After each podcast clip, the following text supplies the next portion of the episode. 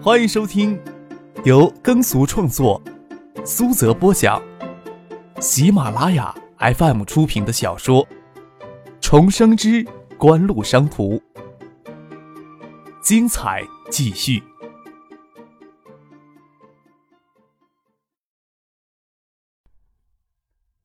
第四百六十二集。没有十年八年的积累，锦湖想缩短与日本企业间的差距，那无疑是痴心妄想。但是锦湖选了一条以产品为核心的超越之路，的确让他们感受到一些压力。中国的手机市场在过去一年时间里呈现爆炸性的增长，日本企业对中国的手机元器件出口虽然也是增长强劲，但是幅度，特别是中低端元器件增长的幅度，却在两个月内有明显的回落。这足以引起日本企业的重视了。去年年底，景湖独树一帜的推动手机促进协会成立时，当时的中国手机市场规模还不到日本的二十分之一。这一个本应该引起足够重视的因素，却给一些平庸的市场分析人员给忽略掉了。此时，围绕数字手机促进协会在建业海州已经初步形成一个产业集群，在建业海州已经形成一个相对完整的产业链儿。这个产业链的核心就是锦湖旗下的元器件部门。这个产业链存在的最直接的后果，就是导致日本企业对中国市场手机元器件出口在最近两个月增幅大幅的回落。日本电子厂商在全球市场主要考虑来自欧美企业的竞争，在中国市场也是如此。池佐秀藏到中国后，调整了三井旗下成员企业对中国电子产品市场的渗透策略。这也是日本企业对中国市场长期思考所致。除了直接打入到中国市场的品牌之外，更多的中低端产品以技术、资本渗透为主，这能够保证电子元器件向中国市场的输入，以此保证日本国内电子产业的利益。近乎与数字手机促进协会的存在，使得池所秀藏这一策略在数字手机领域。遭受到极大的阻力。根据三井经济研究部门对锦湖的长期观察，锦湖旗下爱达集团在消费类电子产品上获得的巨额利润，以及从德仪、资高百合作当中获得的巨额利润，并没有盲目到用于多元化扩张，而是尽可能的投入到研发部门，以保证在技术上能有持续的进步。这一点也让橡树园在中国的研究环境独树一帜、光彩夺人。除了促进锦湖元器件部门的高速发展之外，还促使锦湖向技术服务供应商迈出关键的步伐。锦湖今年陆续通过数字手机促进协会，向协会成员企业有偿提供多项重要的手机技术。若是任如此的局势发展下去，池佐秀藏的渗透策略。将在数字手机领域完全的失败，信息技术通用性很强，这种情况也将向其他类电子产品领域蔓延。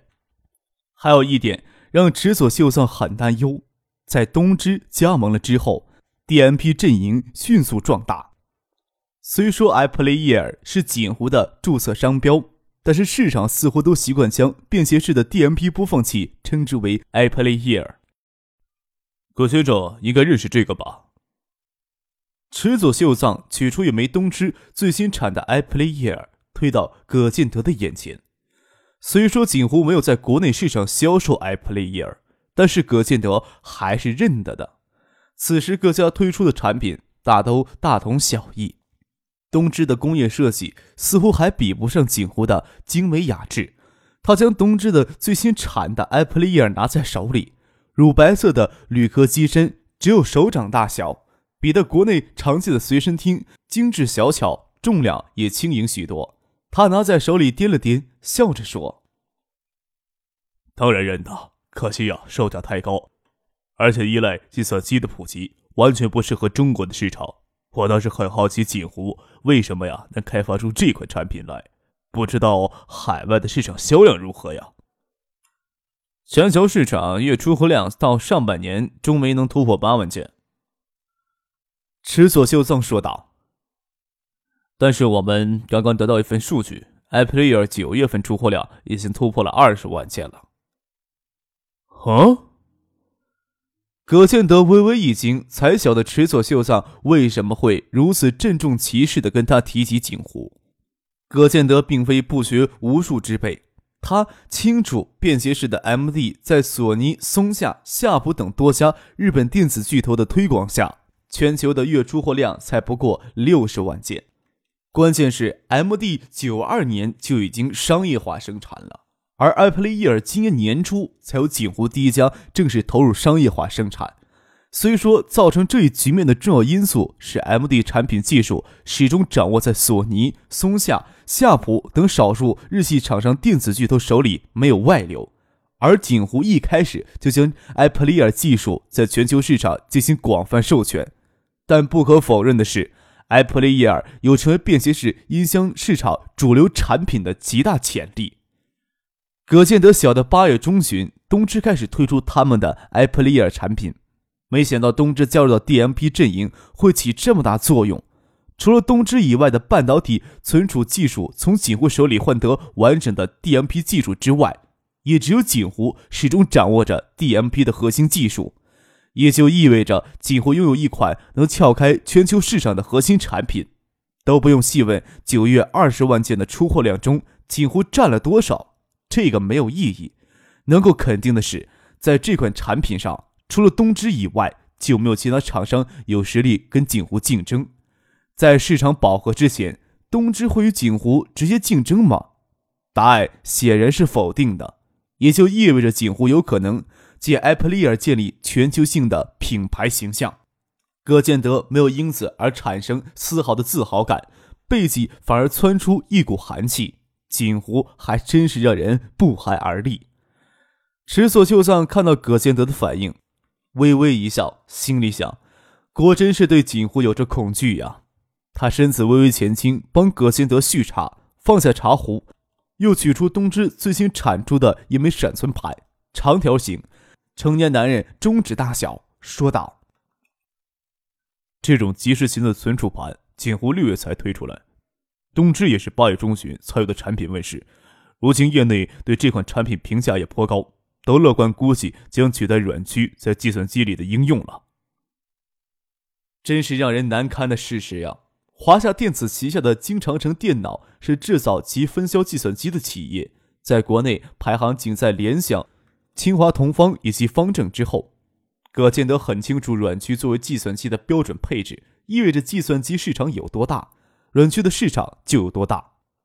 九七年，虽说国内市场个人计算机销量才突破三百万台，但是全球个人电脑销量接近九千万台。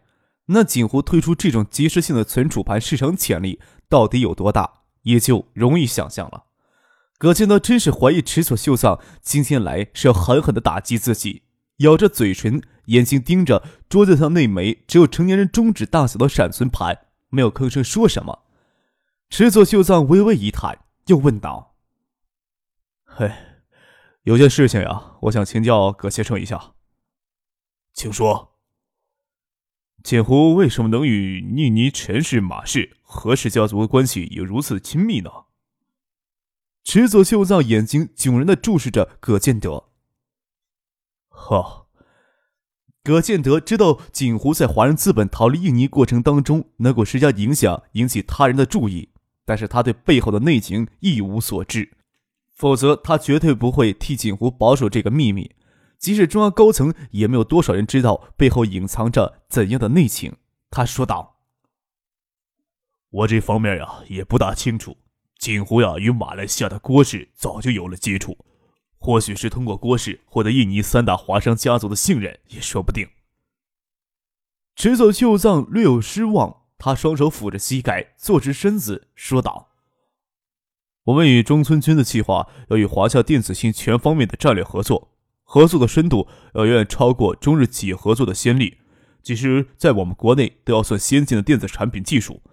我们都要考虑推动三井旗下成员企业，包括 NEC，向华夏电子转让，使得华夏电子有能力全面的超越景湖。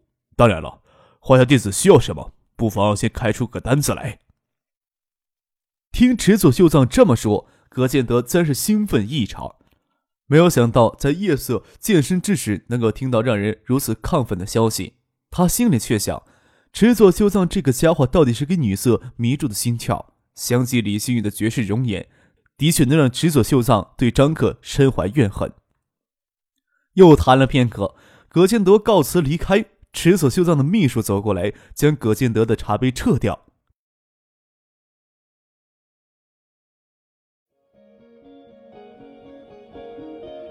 您正在收听的是由喜马拉雅 FM 出品的《重生之官路商途》。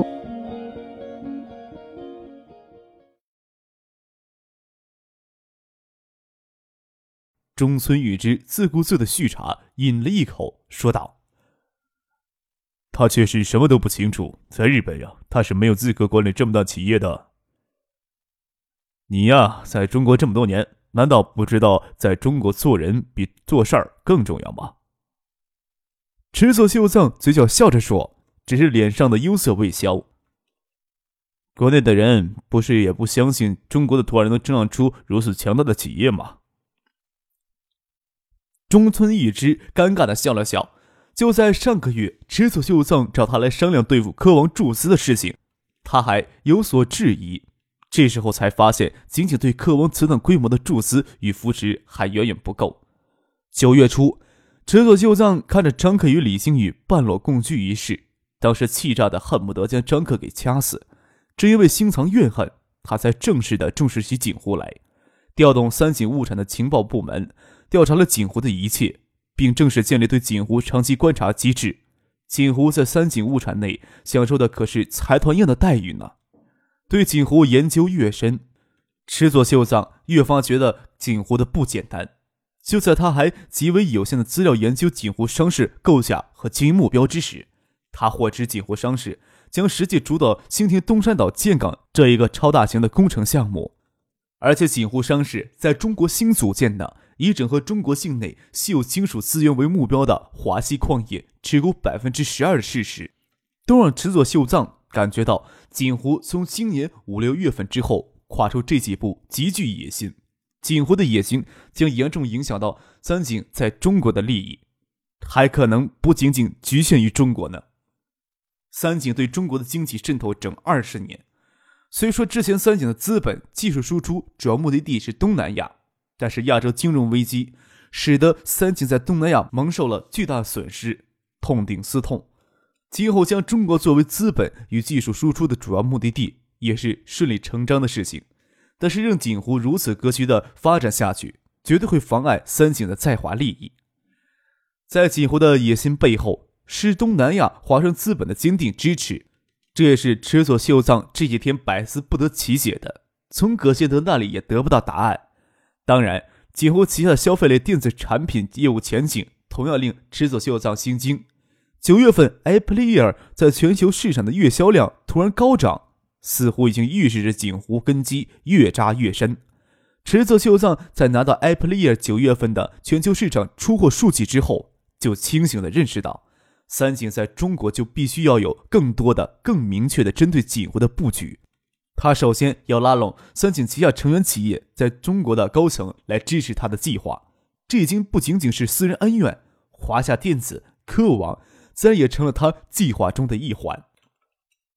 张克不会管百城百店的计划细节。夜里，他跟叶剑兵陪同宋培明、陆光义等人一起吃饭。吃过了饭，又到锦湖新城建设工地参观。他并不清楚池佐秀藏此时就已认真的针对锦湖在行动了。陆光义可以说是海州的三朝元老了。从丁向山担任海州市委书记时，他就担任副书记。一直到周富明、唐学谦相继走上了市委书记的岗位，他都没有机会扶正。说起来，他也是受到了丁向山案的牵累。周富明在丁向山案发前关头推了一把，丝毫未受影响。张可并不清楚陆光义心里有没有怨恨，但是他相信陆光义能够看得清形势的。再说省里安排陆光义兼任市人大主任，也是对他的补偿。小叔与陆光义的关系相当不错。之前只能说是泛泛之交，不过在九四年夏天之后，关系也理所应当的秘书起来。张可难得回海州一趟，有机会与陆光义亲近，还是要亲近一下的。疏远容易滋生怨气的。夜里不住海州。宋培明问张克：“我呀，跟叶哥都是熬夜不能起早的人。”张克笑着说：“与其明天呀起早过江去兴亭，还不如夜里过江去兴亭呢。上午谈事情才会不慌不忙，不用整天都打瞌睡。”那陆书记先回去休息吧，我送张克他们到渡口。”宋培明说道。“没关系，我也是能熬夜的人，一起送到渡口吧。”陆光义说道。按理说，他与唐学谦、张之行平辈相交，但是如今的锦湖要抬头仰视才行。去渡口送行，实在算不了什么。风平浪静，一龙镇南的渡口夜里也照常通行。夜里要过江的车辆不多。上了渡轮就直接过江，没有排队等候，二十分钟就已经到了兴亭北面的北峡县。兴亭市委书记卡维涛、常务副市长陶书义就在北峡县这边的渡口迎接他们。兴亭市常务副市长陶书义之前就在北峡县担任县委书记，卡维涛与陶书义在北峡县渡口接人，自然也惊动了北峡县县委县政府的党政领导班子。张之飞与梁军仁在兴亭。他们本来不用到渡口来接张克、叶剑兵，但是卡维涛、陶书义都赶过来，他们也不能不陪同。前尘往事里，张克由于工作的关系，对兴亭这座城市非常的熟悉，但那是前尘往事里的记忆，别人只当他第一次踏上兴亭的土地。旁人总是很难想象张克未曾进行过实地考察，就做出了投资东山岛建港工程的决策。更愿意相信锦湖其实有一套行之有效的集体决策机制，也会理所当然的认为锦湖发展到今天的地步，其实是旗下能幸运的聚集一大批精英的缘故。张志飞没想到陪着新天市委书记卡外涛到渡口来吹凉风，衣衫单薄，站在开阔的渡口，给江风吹得瑟瑟发抖。看着张克、叶启兵他们从渡口上下来，走过去搓着手问道。夜里呀，怎么不住在海州呢？许思这两天恰好有事离开海州，张克也不能给叶剑兵知道他夜里去找婉晴，这才连夜一起过江来。心里这么想着，嘴里却说道：“行程紧呢，只能在兴亭停留两天，早些过来呀，能多了解一些情况。”与卡维涛、陶书义握手说道：“阚书记、陶书记，你们这是……哎呀！”早知道我这样，我就不在江对面跟宋培明、陆光义说那么多话了，又害阚书记、陶市长等了多些时间。你与叶总呀是姓田的贵客，姚市长今天去省里，不然也过来接你的。卡维涛丝毫不觉得在渡口等了半个小时有什么不便，请张克他们往岸上走。市里迎接的车队停在岸上。兴亭呀，条件不比海州，我们只能更多的表示一下诚意了。夜里的江风有些清寒，兴亭市委综合办一处的处长张美穿着烟灰色的薄呢风衣，在渡口水银灯光下风姿绰约，风衣只到膝盖边上，黑色的丝袜与贴了亮片的水晶高跟鞋，使得小腿看上去纤细修长。两次都见到的高晴这次却没有出现，还有就是卡维涛的秘书，另有两个生面孔，卡维涛、陶书义也没有要介绍的意思，应该是市委的工作人员。渡口码头。除了随张克他们同批渡江而来的车辆，岸上这边也没有车辆与行人上渡轮。走上岸，才发现兴亭这边的渡口为他们俩到来暂时的封闭了。夜里要过江的车辆与行人都在等候区外等候着。迎接的车队就停在码头外，当中有几部警车，十多名警察在那里帮忙维持秩序。岸上还站了一群衣冠楚楚的官员。张可没有想到这边搞出这么大动静来，好在卡维涛知道他们的习惯。没有再整出一大堆的媒体记者来，真是够威风的。张可也能坦然受之，但是他也清楚这里给延误过江的司机与旅客肚子们对他们绝没有好词儿的。陶书记见张可、叶剑兵的眼神往站在岸上的那群官上面看，解释道：“看书记啊，到渡江来接你们，不晓得啊怎么给北峡县的人知道了，都拥过来凑热闹了。”